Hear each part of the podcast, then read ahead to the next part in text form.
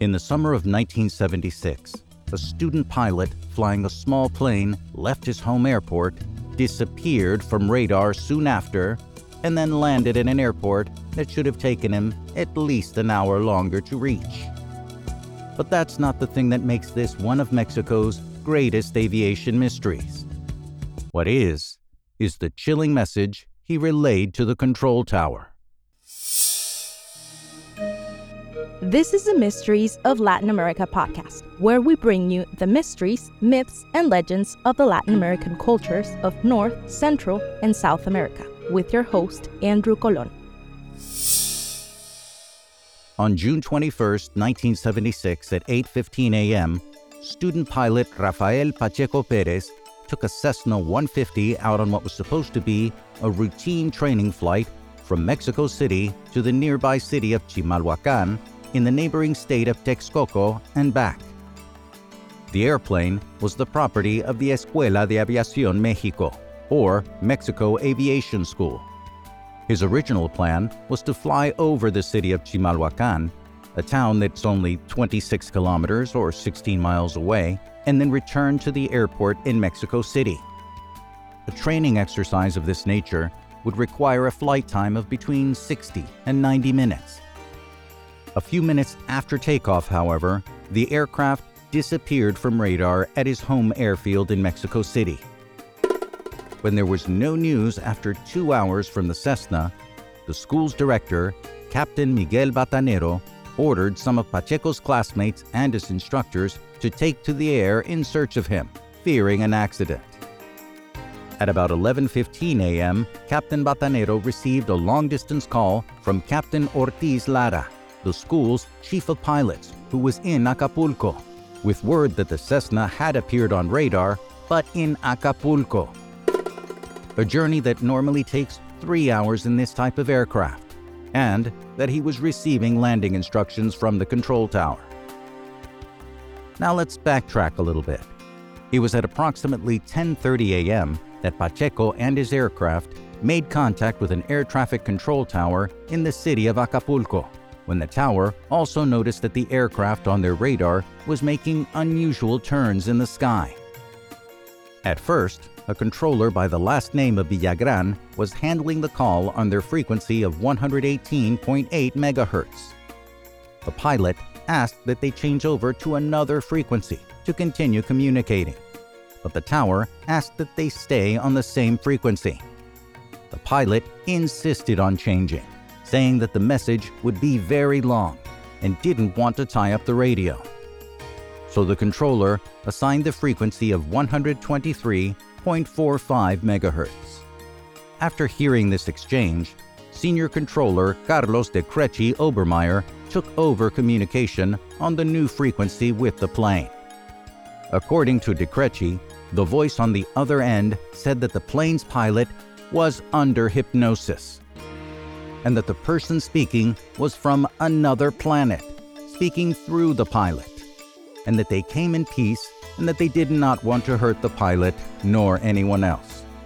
They spoke for another 45 minutes. What did they talk about for 45 minutes?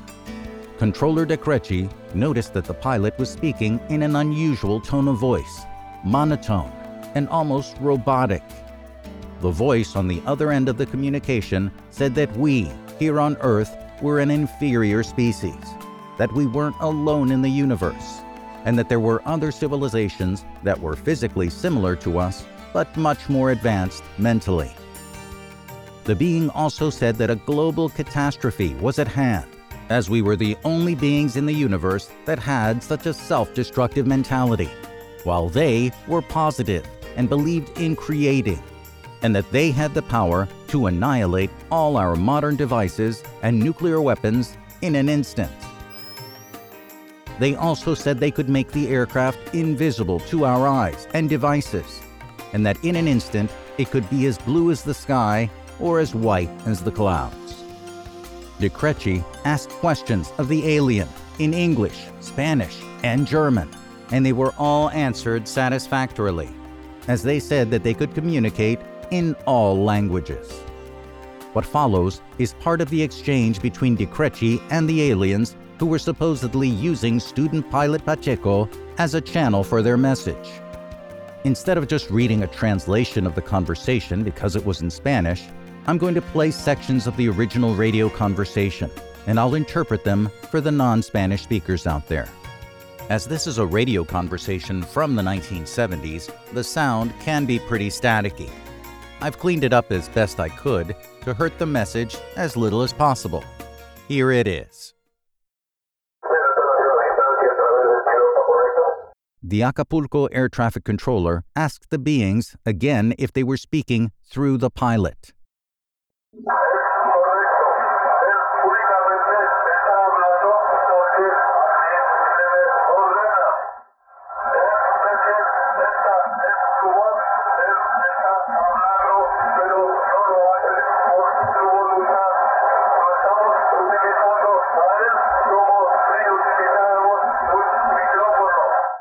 That is correct. He is only speaking because we have ordered him to, which is to say, it is his voice and he is speaking, but he is not speaking of his own volition. We are using him as if we were using a microphone.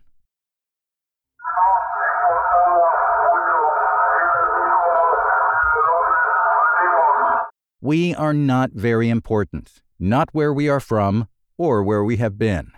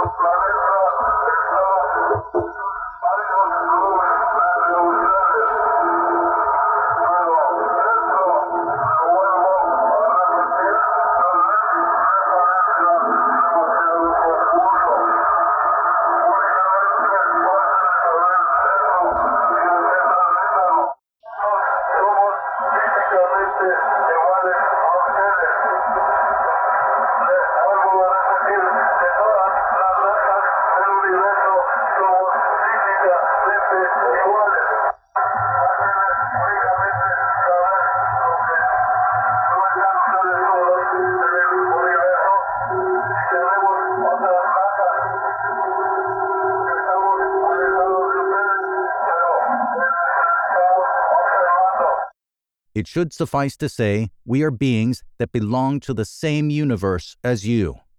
Our planet is many light years away, but I will repeat this to avoid confusion. We are physically the same as you. I repeat, all races of the universe are physically the same.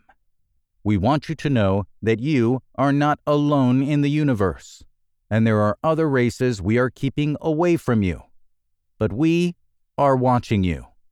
And at that point, the message abruptly ended.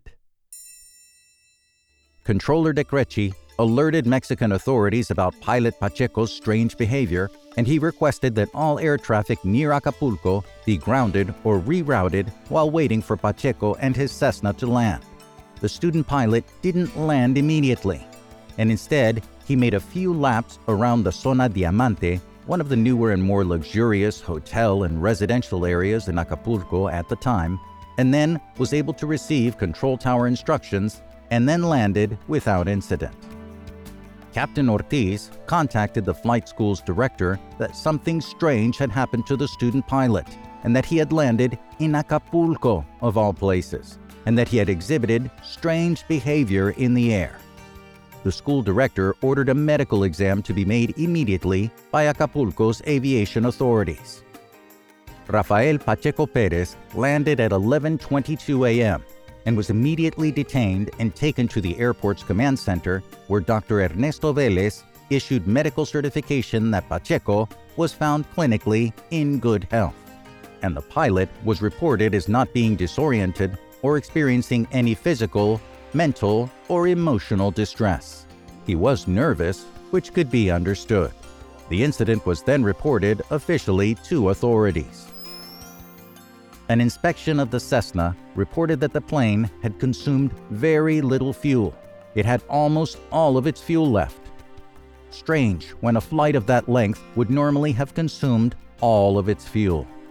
After a flight covering about 235 nautical miles, authorities reported that the aircraft used less than one quarter tank of fuel. Officials from the Acapulco airport and the aviation school could never give a concrete answer as to how the airplane could have made it to Acapulco, as it didn't have enough fuel to make the flight, had no navigation charts, a plotter, or the correct flight plan. And Pacheco had only flown once on a route, and that was with an instructor to León, Guanajuato. He'd never flown to Acapulco. Furthermore, at a cruising speed of an average of 82 knots, which works out to be about 94 miles per hour, there is no explainable way Pacheco and the Cessna could have gotten to Acapulco that quickly. But what did the young student pilot have to say in his statement to authorities? Rafael Pacheco said that at 8:35 a.m. he noticed that he was off course and that he tried to correct it, but the controls were stuck and ascending. And then the instrument dials started turning erratically. As he ascended, he entered a dense cloud and saw that he was between mountains. He tried calling the Mexico City Tower on one frequency and, after getting no answer, changed over to another with Mayday calls. But there was no response. When he finally climbed over the clouds, he noticed that the altimeter was the only instrument still working and saw that he had reached 10,000 feet. After that, he said he didn't remember anything else and only remembered feeling drowsy and wanting to fall asleep. The next thing he remembered was flying over open water, the Pacific Ocean. He was at about 7,000 feet and he couldn't understand how he'd gotten over water. He made an emergency call, this time identifying himself correctly as Student 82, and immediately was answered by the Acapulco Tower. They gave him instructions and he landed. Upon arrival, he saw another plane from the school, where Captain Ortiz was instructing another student on bimotored aircraft.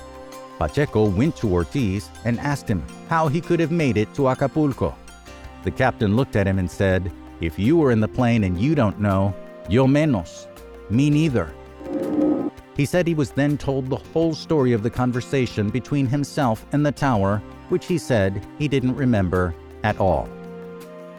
Rafael Pacheco Perez was a 23 year old model student, and according to flight school director Captain Batanero, he had 53 hours of flight time. And while he was a very serious student, he had only the elementary understanding of aviation that his study and his hours would have given him. But he said he would never have taken Pacheco to be a liar. I can't say if this is true or not, he said. I'm a total skeptic.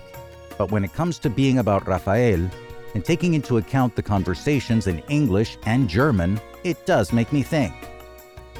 It made him think. I don't know about you, friends, but it makes me wonder. How did a student pilot who had limited flight experience, relatively no navigational experience, fly a plane that didn't have the autonomy or adequate instruments to fly to Acapulco and didn't spend more than a quarter of its fuel? Something doesn't add up. Did student pilot Pacheco Perez experience some kind of psychotic break while making his practice flight?